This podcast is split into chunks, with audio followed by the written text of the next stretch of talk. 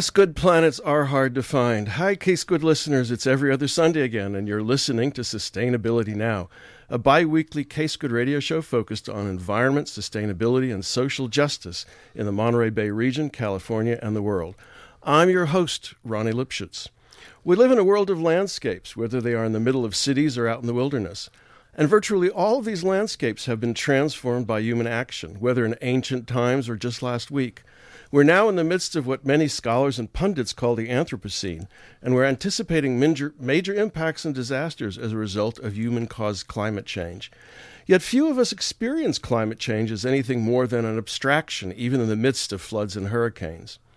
Climate change is by and large experienced in local terms and not as vast atmospheric masses and oceanic rivers in motion, or secular global temperature changes over decades, or even the disappearance of familiar species such as birds and insects.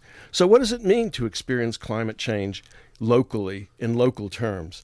My guest today, I hope, will answer some of those questions. He's Andrew Matthews, chair and associate professor of anthropology at UC Santa Cruz.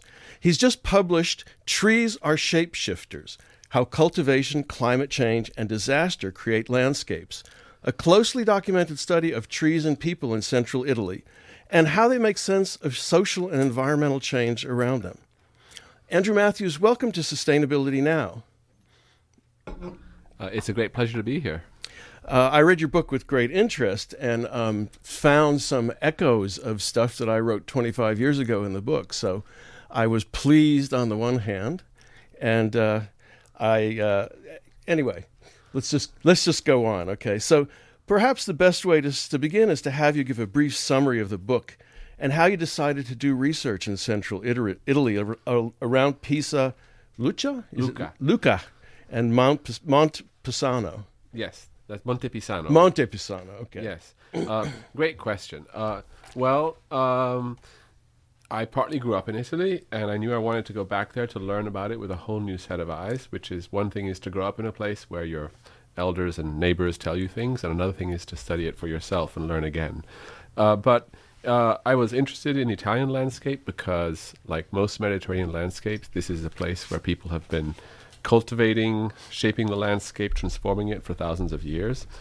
And I was interested in seeing what what does it feel like to experience climate change in a place when you also have to remember all of this history of cultivation and landscape care, uh, disasters in the past that have maybe reshaped uh, the ecosystems, reshaped human cultivation systems.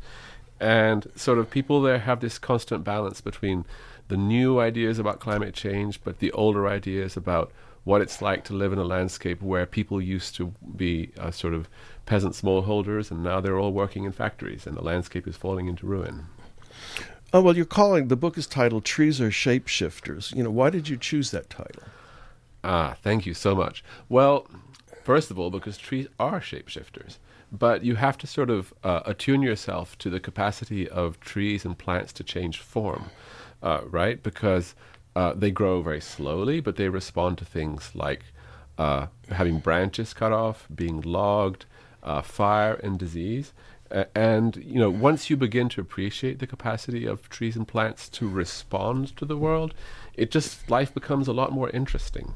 Um, I could give examples of the shape-shifting capacities of trees on the UC Santa Cruz campus, right? Yeah, that would be that would be interesting since our listeners presumably, you know, know about redwoods, right? Yeah, so redwoods are champion shapeshifters, right? So um, many of you have probably been up in the woods, uh, different parts of, of pretty much anywhere in Santa Cruz County where we have redwoods. They were all logged in the late 19th, early 20th century. And then, you know, they were cut off. They were just stumps. Often they burned the slash afterwards. The fires kind of left charcoal on all the stumps. And then this wonderful ecological sort of accident. Nobody was planning for it, although presumably lots of people knew about it in some way. They resprouted from the stumps. And all of those redwood trees that you see when you walk in the woods around here resprouted from the stumps of trees that were logged uh, during this crazy frontier period in the late 19th, early 20th century. And once your eyes get kind of clued in on that, all of a sudden you realize that these trees are changing shape all the time, and they can do something kind of miraculous. They can grow new branches, and if unfortunately, if someone cuts my arm off, I cannot grow a new one, but a tree can, which is quite a trick. Yeah, well, that's how you get fairy circles, right? Because of the the sprouting of trees around the original stump. That's right. The fairy rings. Fairy uh, rings. Yeah. Uh, yes, same thing. And often you can see on some of the stumps the kind of the the cuts where people built a a platform so they could go up there and you know saw the tree down. So you can see the physical traces of that frontier period in front of your eyes everywhere. Yeah, I mean, in a way, Henry Cowell is kind of misleading Henry Cowell Park because there are uh, original redwoods there, right? I don't think I don't know if it, it was logged or not, but one goes there and gets the impression that these are, you know, these have been there forever. And the same thing is true when students come to visit the campus.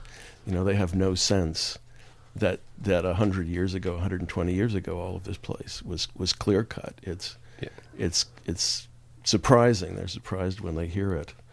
Um, well, in the book, you argue that caring for tree form persuades humans to also care about landscape form, giving rise to a distinctive kind of politics. I'm kind of anticipating here some of our later discussion, but, but you know, we we certainly see politics of, around trees in the United States, but that idea of of sort of original, primordial forest, right, permeates the way that that our politics of trees proceeds. Uh, uh, what, what's the difference between between the United States and Italy?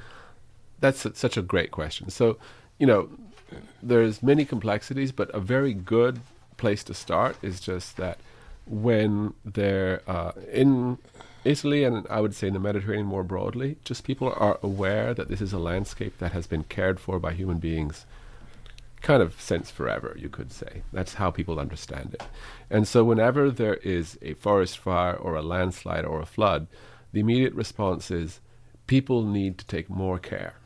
In other words, humans need to do something in the landscape to make it safer, to restore it, to take care of it.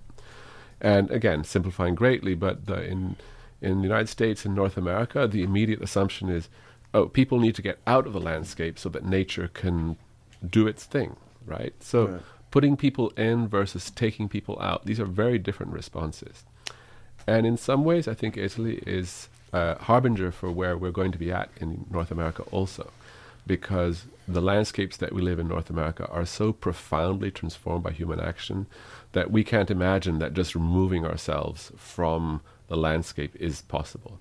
So we're having to live now with the consequences of all the centuries of sort of land care and land abandonment and landscape abuse that we've done. And uh, you know, as I'm thinking about it, the closest parallel is probably New England. But in New England, you have all had all of these abandoned farms going back to forest, right? I mean, there are similarities there, but but I don't know if, if you see the same kind of politics about New England forests that you s- describe in your book. Uh, it, and if you don't have an answer to that, that's fine. It's just an observation. Yeah, you know, I think that that's a really good question, and I actually worked as a forester in New England. So yeah, tell us about that too. Somewhere in my mind, well, I'll just. Uh, New England is sort of like Italy, which in the sense that when you walk through forest, you find all these stone walls and cellar right. holes, and you get a sense that this was an incredibly heavily humanized landscape. Uh, Vermont, where I worked, you know, I don't have the numbers, but early in the 19th century, it was about 85 or 90 percent fields and pastures, and now it's just the opposite. It's about 90 percent forest. So that gives you a sense for how incredibly transformed the world is there. Um, I would say one thing that is different in Italy from New England, and which actually resonates with California, is that um, it's a very unstable landscape. So, like coastal California, they're recently uplifted marine sediments through tectonic action, basically sands and muds and shales and mm-hmm. and the like. Mm-hmm. And when forests are damaged or removed, you can get landslides. We also have earthquakes. So landscape stability in Italy is a directly practical question. Uh, there was uh, landslides in Ischia outside Naples like yesterday. Yeah, right. And yeah. the first thing people said is, well, why did they cut the trees down and why didn't they fix the drainage? So people are they're saying we need to take care of the landscape because it's unstable. We have to get involved in it, and that's a uh, New England's pretty gentle place, and we don't have that particular problem there. Yeah. Um, how did you? I mean, what you, you mentioned that you uh, were trained as a forester. I thought that was kind of interesting. How? Tell us about that. Yeah, actually, the forester thing connects back to Italy. So when I, you know, was an undergraduate, I was a physics major. I didn't know what I was going to do. So was I. Oh, that's amazing. Well, physics majors, they end up everywhere. Um, so, you know, after college, I was working in Italy, working as an agricultural laborer, and I was um, huh. impressed and fascinated by the kind of the practical ecological knowledge of this generation of peasant farmers who were already quite elderly, but were still around. They were doing their thing. And I thought, okay, how can I learn about landscapes in something like the way that they understand trees and soils and plants? So I went back to school to do to study forestry. And that's how I got into it. It started with this idea that I would, you know, learn how to take care of forests and come back to Italy. But I made a long detour by way of Mexico. But this this project is my return to Italy, hmm. and um, I mean, one of the, one of the things that turns up in the book is this local knowledge of the Italian peasants, yes. the peasantry, which has died out, right? And um, of course, there's a lot of interest, especially in the academy, about indigenous and local knowledge.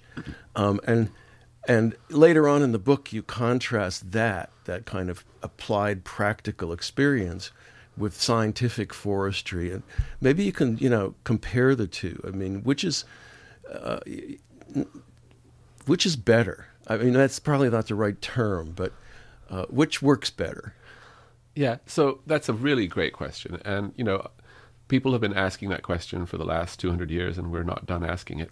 But I will give you some sort of some things I've learned along the way. So, you know, the sci- I was trained as a scientific forester. Mm-hmm. Foresters mm-hmm. love mm-hmm. tall, straight trees that right, you cut yeah. up into beams and you know, planks, basically. Uh, they can build cathedrals or ships out of the kinds of timbers that uh, foresters know how to grow. And, you know, peasants were interested in a lot of other things. They were interested mm-hmm. in uh, fruit trees, trees that had horizontal branches. They were interested in firewood. They were interested in poles. They were interested in the fact that trees would stabilize canal banks they would build terraces for them. So they were interested in many more things about trees than scientific foresters were. And they also developed a host of detailed, practical, place based forms of knowledge, which more often don't translate to other places. Right, yeah, yeah. And I think it's the translatability of sort of scientific forestry, which is on the one hand allows you to go to a new landscape and think you know what you're doing, but on the other hand, might lead you badly astray because you may well not know what you're doing. Not not to drop into lecture mode, but but I did. You know, this is now 30 years ago when um, I wrote a, a, book chapter on what was then called Redwood Summer. I don't know if you were around. This was a this was a campaign modeled on Freedom Summer that took place up in Northern California and, and up the Pacific coast, you know, trying to to protect the redwoods. And what was really sort of interesting was thinking about how how scientific forestry or industrial forestry, as it was taught, right, was very much about productivity, whereas you might say ecological forestry, which was starting to become, you know, which was being taught more and more in the universities, looked at biodiversity and, and ecosystem conservation. And the two were very much in, you know, direct conflict. And uh, to some degree, it seems like it's still the case, although the the scientific foresters are gradually dying out, right? Because I don't know if that gets taught in universities anymore, that kind of industrial focused forestry. Um, but I could be wrong about that. Well, we still have uh, around the world we have sort of plantation forestry yeah, and no. industrial forestry. So I think it's more the case that it's retreated from the what we call the wilder parts of the landscape, mm-hmm. but there are industrial plantations are unfortunately expanding in, in many parts of the world. You're listening to Sustainability Now. I'm Ronnie Lipschutz, and my guest today is Dr. Andrew Matthews, professor of anthropology at UC Santa Cruz and chair of the department. And we're talking about his recently published book, Trees Are Shapeshifters. And we're sort of roaming back and forth amongst Italy, and California and New England, and I guess the rest of the world where plantation forestry is becoming um, sort of the. It's it's also becoming a, a, a, way to sequester carbon for a certain period of time, right? I mean, that's, but you know, we can come back to that. It's it's uh, not really part of of the conversation. Well, in your book, your focus is on chestnut trees. Their broad decline due to disease, and their displacement by other tree uh, species. So, you know, I'm intrigued by the idea of of chestnuts as a as a food source. Maybe talk tell us about that. Yes. So, um, and and I, I more or less stumbled across this the chestnut in this landscape where I was working, which is the best kind of research when you come across it by accident. And so chestnut trees uh, were the main source of carbohydrate food for people in Italy who are in the middle hills, I would say, sort of between say 200 and eight or 900 meters in elevation. Mm-hmm. And uh, it was part of this amazingly productive and complex system that linked chestnut trees with uh, sheep and goats grazing in the woods, mm-hmm. and they provided fuel. They provided the animals provided you know milk and cheese and butter and so on, and so it was a very integrated human animal plant system. Um, it was greatly damaged in the late 19th century by diseases that were brought actually from East Asia, probably from China, with uh, uh, chestnut varieties were introduced from China first to North America and then to the, to Europe, and uh, they gradually sort of eliminated big parts of ch- of the uh, chestnut forest from the lower elevations, and all of this is happening at a time when the Italian government, as many other governments, was really interested in industrial agriculture and industrialization. So industrial agriculture in Italy meant wheat.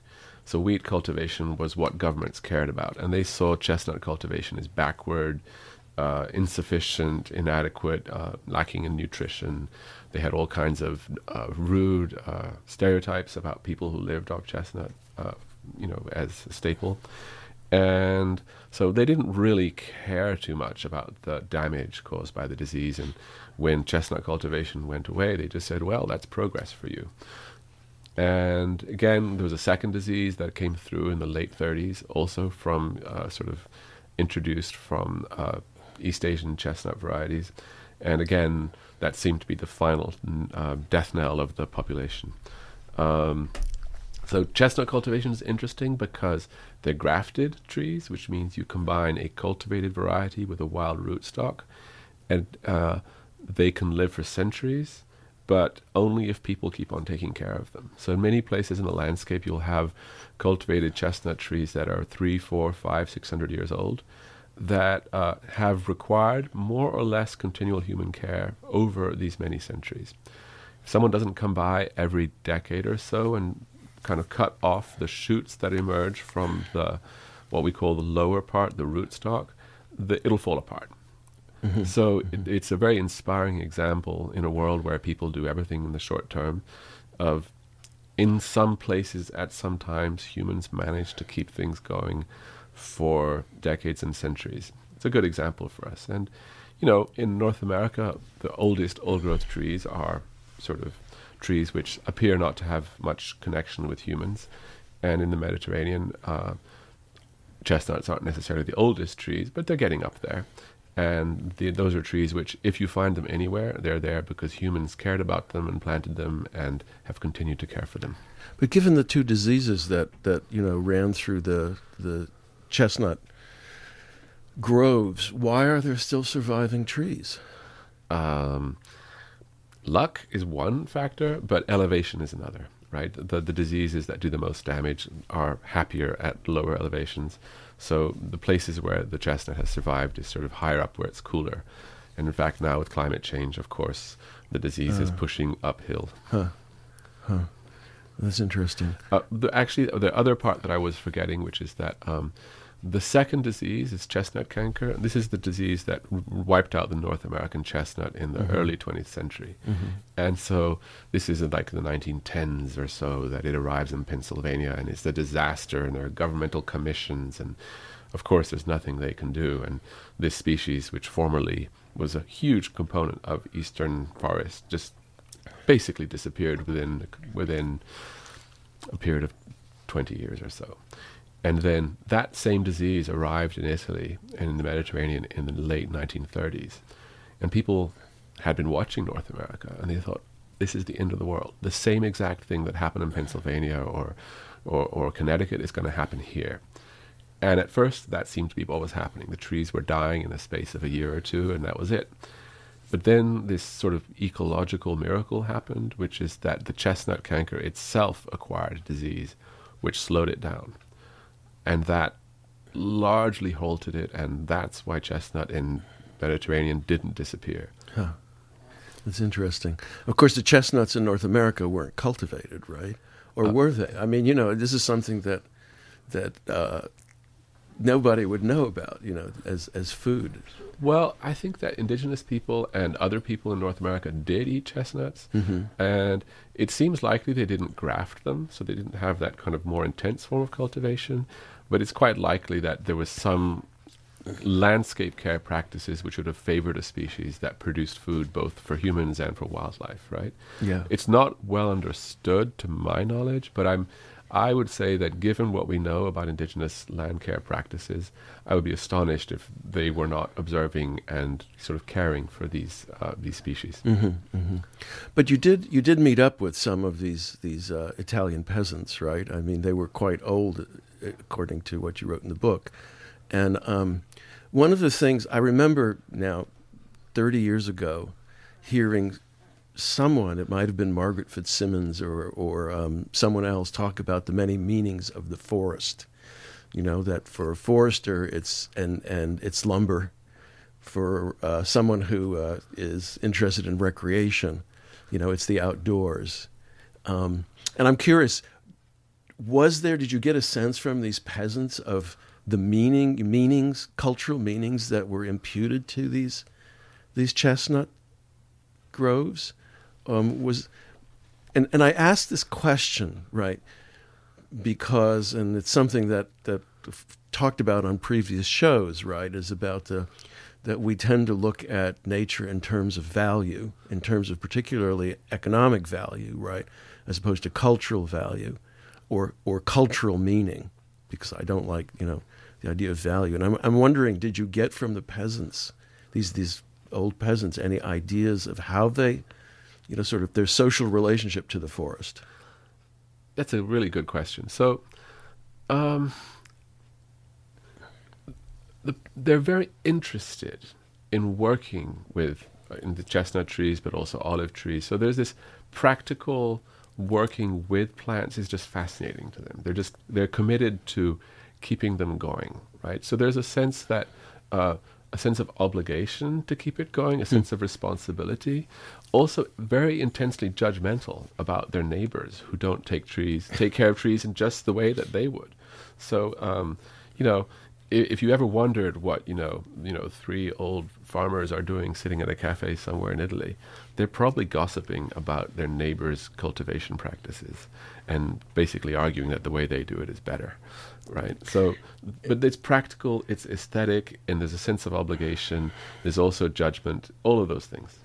It's a lot like raising children, I guess, in that respect, right? There are dozens of ways, and no one can agree on what is the best. But in the case of trees, your neighbors walk by and look at your trees and say, "Oh, Andrew doesn't know what he's doing."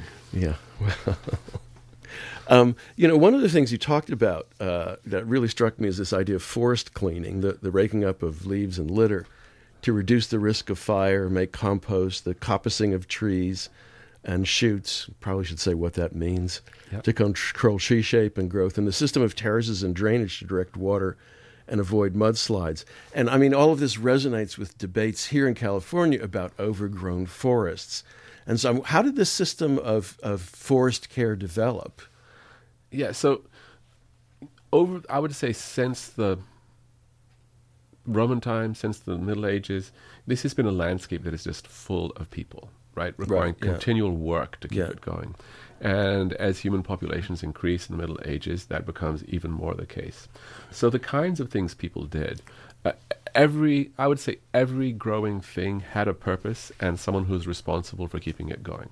So firewood would be cut, and coppicing is the way they would cut firewood. Uh, this takes advantage of this capacity of trees to resprout from the stump.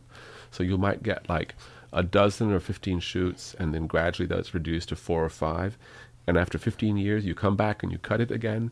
And so firewood in all across Europe has been produced for many, many centuries off the same stumps. This is called mm-hmm. coppicing. Mm-hmm. So that's one of the ways in which people sort of continually worked with trees uh, to you know get things they needed. Sometimes firewood, sometimes poles. Litter raking is just another aspect of this. So um, it's well known for Central Europe, not well known for Italy, but it turns out to be ubiquitous. So basically, people would go out in the woods. They would pick up certainly every scrap of firewood on the ground. But another practice was to rake up the leaf litter either with these sort of wooden claws. They would just rake it up, put it in baskets uh, or in bundles, and carry it down to the farm. They would uh, mix that with uh, animal manure from their, their the stables, from the stalls. They would compost it, and then that was their source of fertilizer. So, in that world, forests and agriculture were tightly linked. Forests were a source of nutrients, and you really couldn't keep olive cultivation going without the support of sheep, goats, and forests and litter raking. And at least for the generation that I talk to, you know, really quite elderly people now in their 70s, 80s, even 90s, most of that work was done by women and children. Mm-hmm. Uh, it's hard to say what it was like 100 or 200 years ago, but it's quite likely that that was also the case then. So imagine a world in which uh, the forest looked really different from here, where literally every scrap of vegetable material that fell on the forest floor was gathered and had a purpose and someone who's responsible for it. And that produced a landscape which was very much less likely to burn because, as my informants, as the people I talked to told me, they said, how could it burn? If a flame started, someone would put it out and it had nowhere to go. There was nothing to burn. Mm-hmm. Uh, this is very different from now, and this is much more similar to what we have here in Santa Cruz in California, where the forest is full of dry vegetation, and as we know, uh, we can have you know catastrophic fires.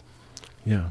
You are listening to Sustainability Now. I'm Ronnie Lipschutz, and my guest today is Professor Andrew Matthews, uh, who is in the anthropology department at UC Santa Cruz, and we're talking about his newly published book, Trees Are Shapeshifters. Uh, and we were just uh, talking about cleaning the forest floor, which, of course, is a topic that comes up repeatedly uh, in California. Uh, between those who argue that we need to, you know, tidy up the forests so that forest fires aren't intense, and those who argue for leaving it as it is in the interest of uh, ecosystemic processes.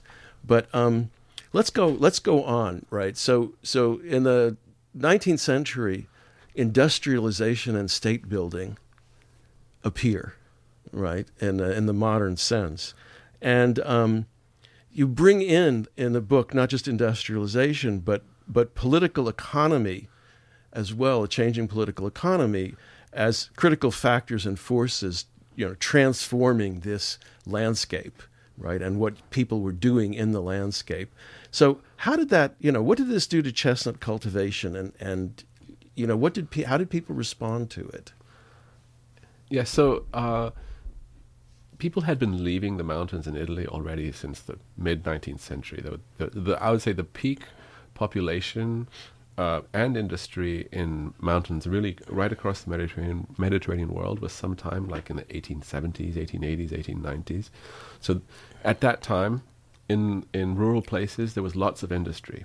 So something that happens, the the, the system shifts in in the late 19th century, and all of that rural industry kind of goes away, and it gets concentrated down in the valleys in large cities. So um, this is really hard for us to imagine, right? We think of the mountains as being kind of remote, close to nature, and yet at that time, uh, for much of the last 1500, 1500 years, mountains and middle hills were where industry was because there was water power. You yeah. could get work done. Mm-hmm. So lots. Imagine lots of small factories. You know, a shoe factory, a small little shoemaker, a paper mill, these kinds of things. They just all go away and people have to leave, and they they move down to big cities. They move to Pisa. They move to Milan. They move to Brazil. They move to New York, right? That's the the where people begin to leave uh, cultivation and enter the industrial labor force. Uh, in Italy, it really takes hold after World War II, uh, oh, and okay. in a, in a period of ten or, or, maybe that's the last blow of that system when. Um, uh, Italy begins to have very rapid industrialization. In the Monte Pisano, you know, people go and get works making scooters. Uh, you know, the, the Vespas. Vespas, yes. yes. There was a Vespa factory like 15 miles away, uh-huh. and that was a great job. Uh-huh. And uh, people left and did that, and very, very rapidly. And then all of this landscape gets abandoned. The forest grows very rapidly. People no longer need it for, for fuel, no longer doing litter raking and within 15 or 20 years you begin to have very large and dangerous wildfires.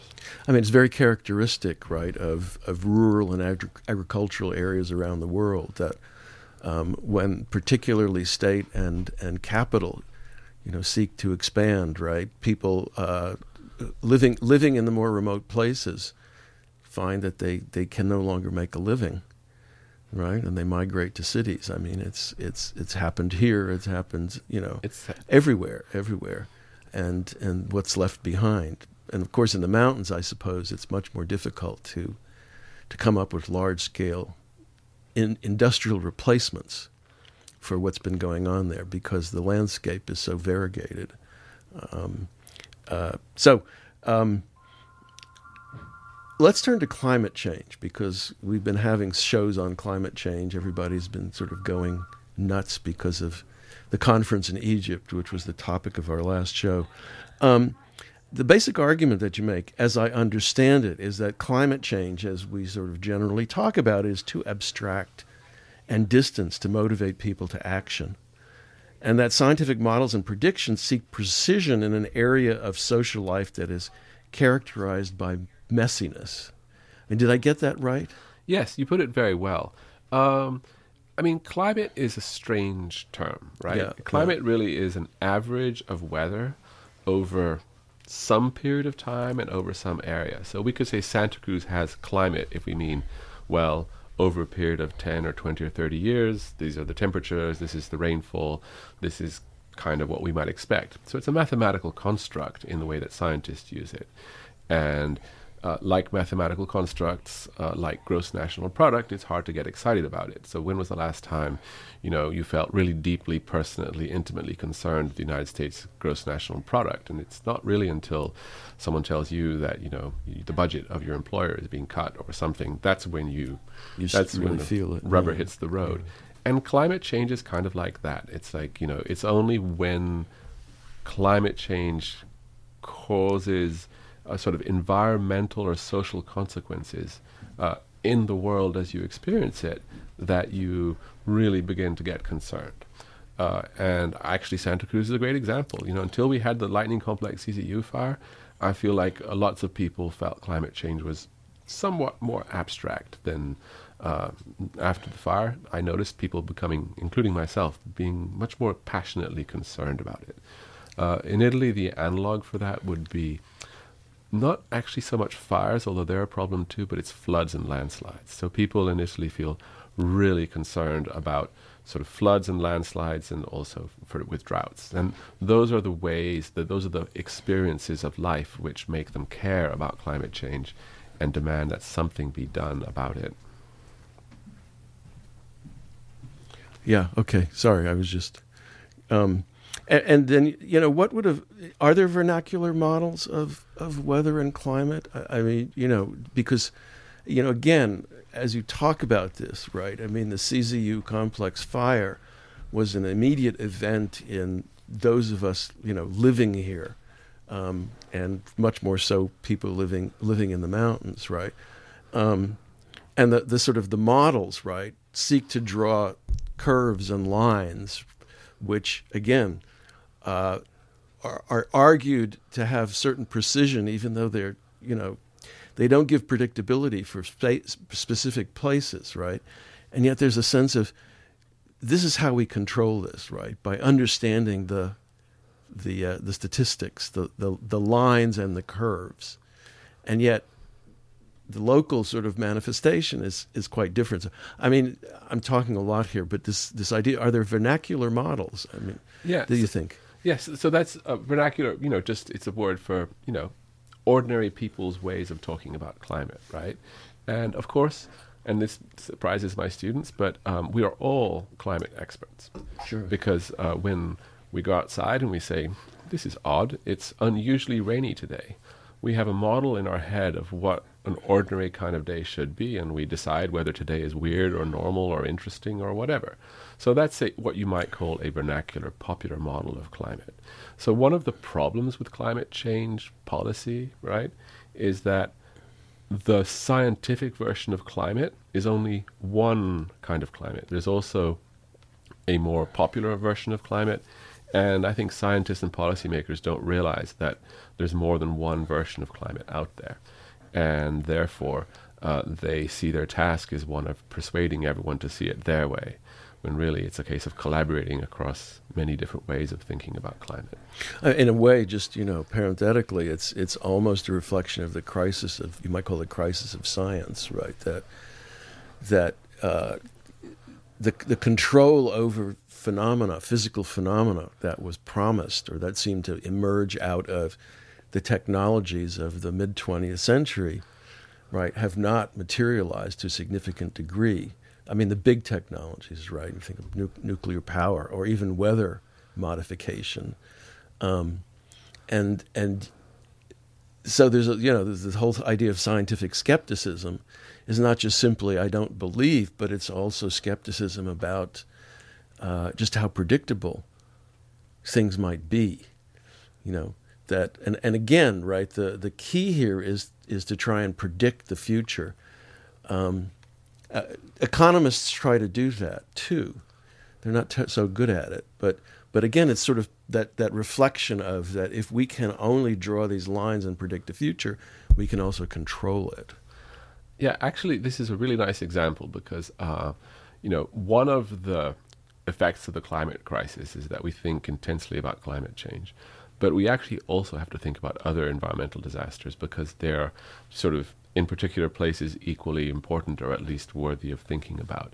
And really nice example of what happens when you get focused on one set of numbers to the detriment of the world is, um, you know, uh, logging off the redwoods in Santa Cruz in the 1890s. You know, there was a boom time economy, and people said, "Wow, we're going to get rich quickly. Let's just cut them down." And measuring trees in terms of board feet made sense for that brief period, mm-hmm. and we're living in the ruins of that experiment, right?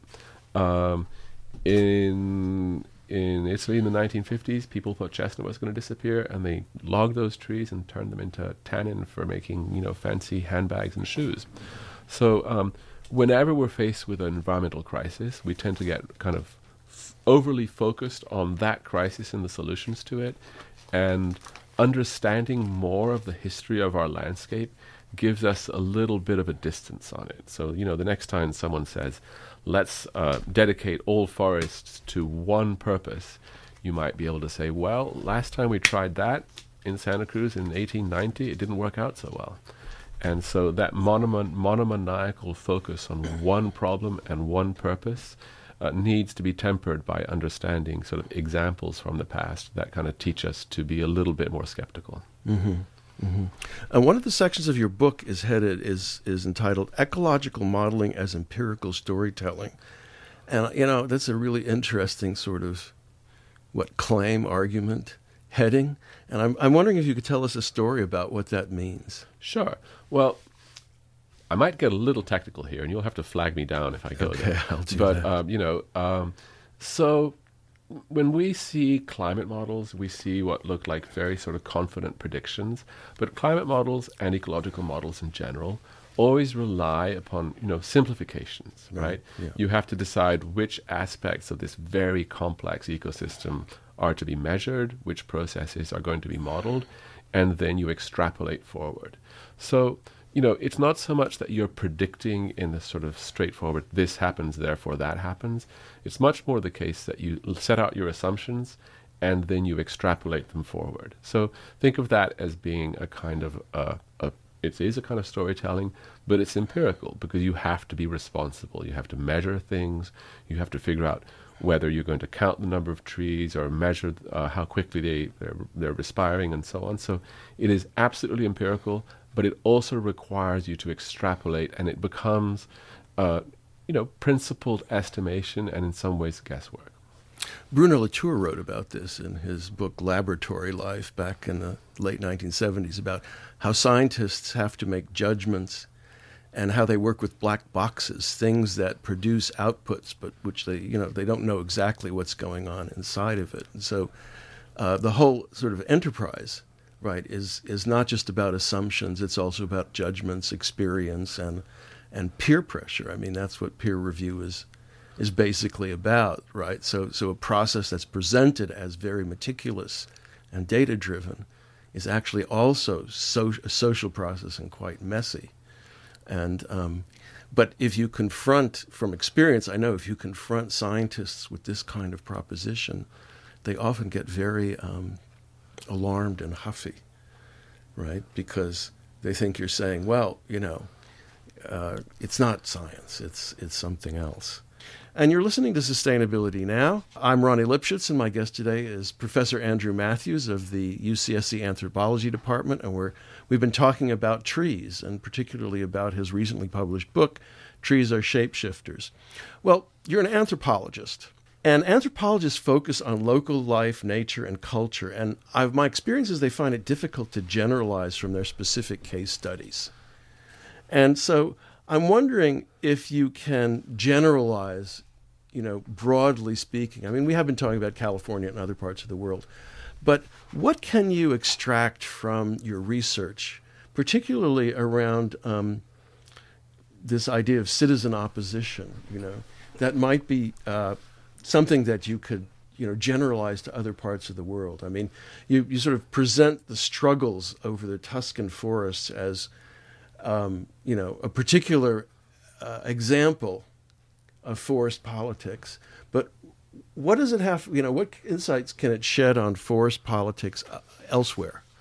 Yeah, so um, I would I think that anthropologists we went through a period when we basically always said, you know, my my place, my local place is different from every other place to some degree, but I think that um, I would like us, and I think many of us do think that we can. Our the stories that we learn from paying attention to, you know, peasants or indigenous people or scientists in laboratories you know, they can travel. They can inspire you to understand the world differently in other places too. Uh, and I think that the example that I give from Italy is really how people uh, draw on their experience of, you know, landscape abandonment from they saw what happened when you know people went to the cities. They saw the effects of pollution when when uh, uh tannin factories polluted the air, and that led them to sort of push back against it and to say, no, we don't want it, right? So people can draw upon their landscape to inspire a kind of environmental politics which is attentive to their particular needs. And I think that's a story that travels. Uh, I hope it does, right? Um, I see a lot of more specific similarities actually between California and Italy to do with sort of forests and geology and soils, but that's another matter. But I think that, you know, the kind of storytelling that anthropologists engage in can provide us examples that can inspire us to do things differently in other places too.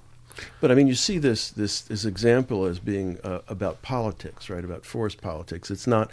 I mean, we always look at these things in terms of of production right and political economy and value, and yet they're political.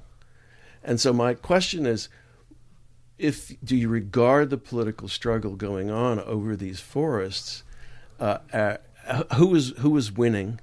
Let me put it that way. Who is winning and what can you what can you provide any advice to to these sorts of you know movements in other places? That's really what i wanted to try and get at. Yes. I would say that the landscapes you live in are full of stories and full of history, and they're a resource for dealing with contemporary politics. Um, in lots of parts of the world, actually specifically with relation to climate change, uh, this the promise of governments and states around the world of how are we going to deal with climate change. One of the big parts of it is, is has been yes, we're going to get energy from biomass by cutting down forest and burning them and getting electricity from that, right? And there are lots of things wrong with that uh, part of that is that it's kind of crazy when you hitch the world energy system just to forests and therefore don't deal with where energy is coming from, which is fossil fuels that you're pulling out of the ground.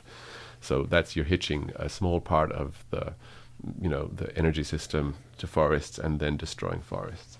So we can draw upon our daily life, the world that surrounds us, uh, to inspire our own political demands and our own resistances to basically bad ideas that are coming down the turnpike.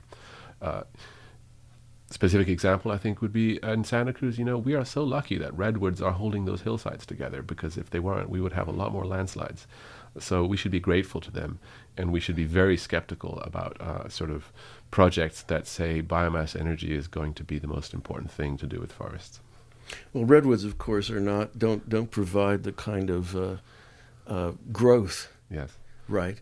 That provides that sort of the ability to, to, to, harvest selectively for, for forests. I mean, the, the Tuscan, the idea here is behind the, the biomass projects in, in the Italian mountains, right, is that these are what what's the right word? These are sort of classical trees, right? They don't grow tall and straight.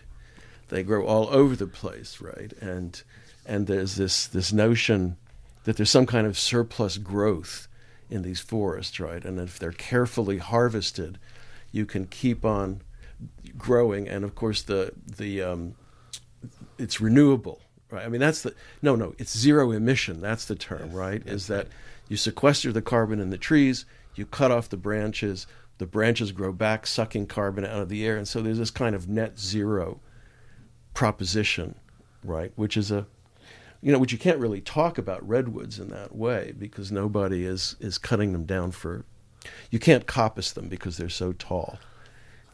Well, I think we're lucky that we're not coppicing them, but you actually could, because weirdly they do. And that's exactly what happened here when we had logging in the 19th century. The only reason you have redwoods now is they coppiced, they grew back from the stump. Uh, luckily, no one's proposing, as far as I know, to convert redwood forests to biomass, to wood chips. But, but, but biomass projects are big in uh, further inland in California uh, for much the same sets of reasons, right? Hmm. It's supposed to be carbon neutral energy. It's supposed to deal with diseased forests where you want to eliminate trees. Right. Yeah. And um, you know, it's potentially very problematic. Let's leave it with the you know, uh, in Italy, it turns out that you can't produce enough wood chips to power the energy system, mm-hmm. so they're busy importing uh, wood chips from Eastern Europe and probably from the Ukraine too. Uh, so yeah, you have timber mafias uh, importing wood chips uh, uh, with all kinds of sort of violence and corruption. Yeah, well, that's a kind of a you know bizarre outcome, right? That that you argue on the basis of these abstract calculations that there is enough to power these projects, and then you discover that no, it doesn't work that way, and we have to go somewhere else, somewhere else to get it. Um, Oh, the last thing that I that I have here on my on my list is this idea of uh, that the political struggle is is underway in these forests between those who regard forests as underutilized underutilized resources and those who take cultural positions on them. You you talked about that. I mean, who are these culturalists? I thought that was a sort of an interesting term. Um, do you remember it? I'm well. I so one thing, actually, this is a very Italian story, but I think it might have some kind of echo with this, which is yeah. that um, uh, there's sort of an aesthetic attraction to holding the landscape fixed, uh, making it beautiful, and the sort of cultural tourist uh, institutions in Italy have basically made it very hard to continue working in the landscape. So rural people find this very threatening. So it's something like this. It goes, well, you mustn't touch that tree because it's beautiful. And rural people say, it's beautiful because my grandfather took care of it, and my father took care of it, and I propose to take care of it also. So there is kind of culture as a set of practices and culture as a set of ideas about holding things fixed, and and that of course is very different from the United States. Um, I think probably we should hang on to culture as a set of practices as well as ideas, and that, that, that might make it work better. Yeah, well, I mean, in the United States, it's I mean, it's this idea of the primeval, the primordial forest, right? The forest before, before the arrival of Europeans. Um, that, that, that these were a, a, place that were in in balance, um, you know, and and self regenerating. Although there was a lot of care going into many of them, right? You know, does is that the, the, the sense of, of what goes on in, in Italy? Is is people are not looking at landscapes in terms of originary conditions, I suppose, since that's thousands of years in the past. Yes, that's right, and that's I would say that's the big difference and maybe the big lesson that Italy has to offer us. It's just that, um, you know, in Italy, it's basically very difficult, or I wouldn't say impossible, but very difficult ever to say this is pure nature. Don't touch it because human beings should stay out. And you know, of course, uh, there are places that just people should uh, retreat from and not do things in. But nevertheless, we're now in a world that is so profoundly transformed by human action that even withdrawing is a form of human action. So, right, you know, we need right. to be involved in and care for landscapes. Uh, certainly, indigenous folks in California have been caring for their landscapes forever, and of course, they want to do more of that, and that's something that is, you know, admirable, and we should both uh, respect and support and learn from. Uh, and I think that that kind of that idea that humans are responsible for and are able to, if they pay attention, are respectful enough to uh, make landscapes kind of work better, is something we're just going to have to be living with because uh, with climate change and with disease epidemics and the like, you know, there's no option. Well, we're at the end of the show, and I want to thank you, Andrew, for that you know wonderful conversation, and for being my guest on Sustainability Now thank you. It's just been a great pleasure, and I've really enjoyed your questions, and I'll be thinking about them uh, as I go out. So, the title of the book is Trees Are Shapeshifters How Cultivation, Climate Change, and Disaster Create Landscapes, and it's published this year by Yale University Press. If you'd like to listen to previous shows, you can find them at ksquid.org slash sustainability now, as well as Spotify, Google Podcasts, and Pocket Casts, among other podcast sites. So thanks for listening, and thanks to all the staff and volunteers who make K-Squid your community radio station and keep it going. And so, until next every other Sunday, sustainability now.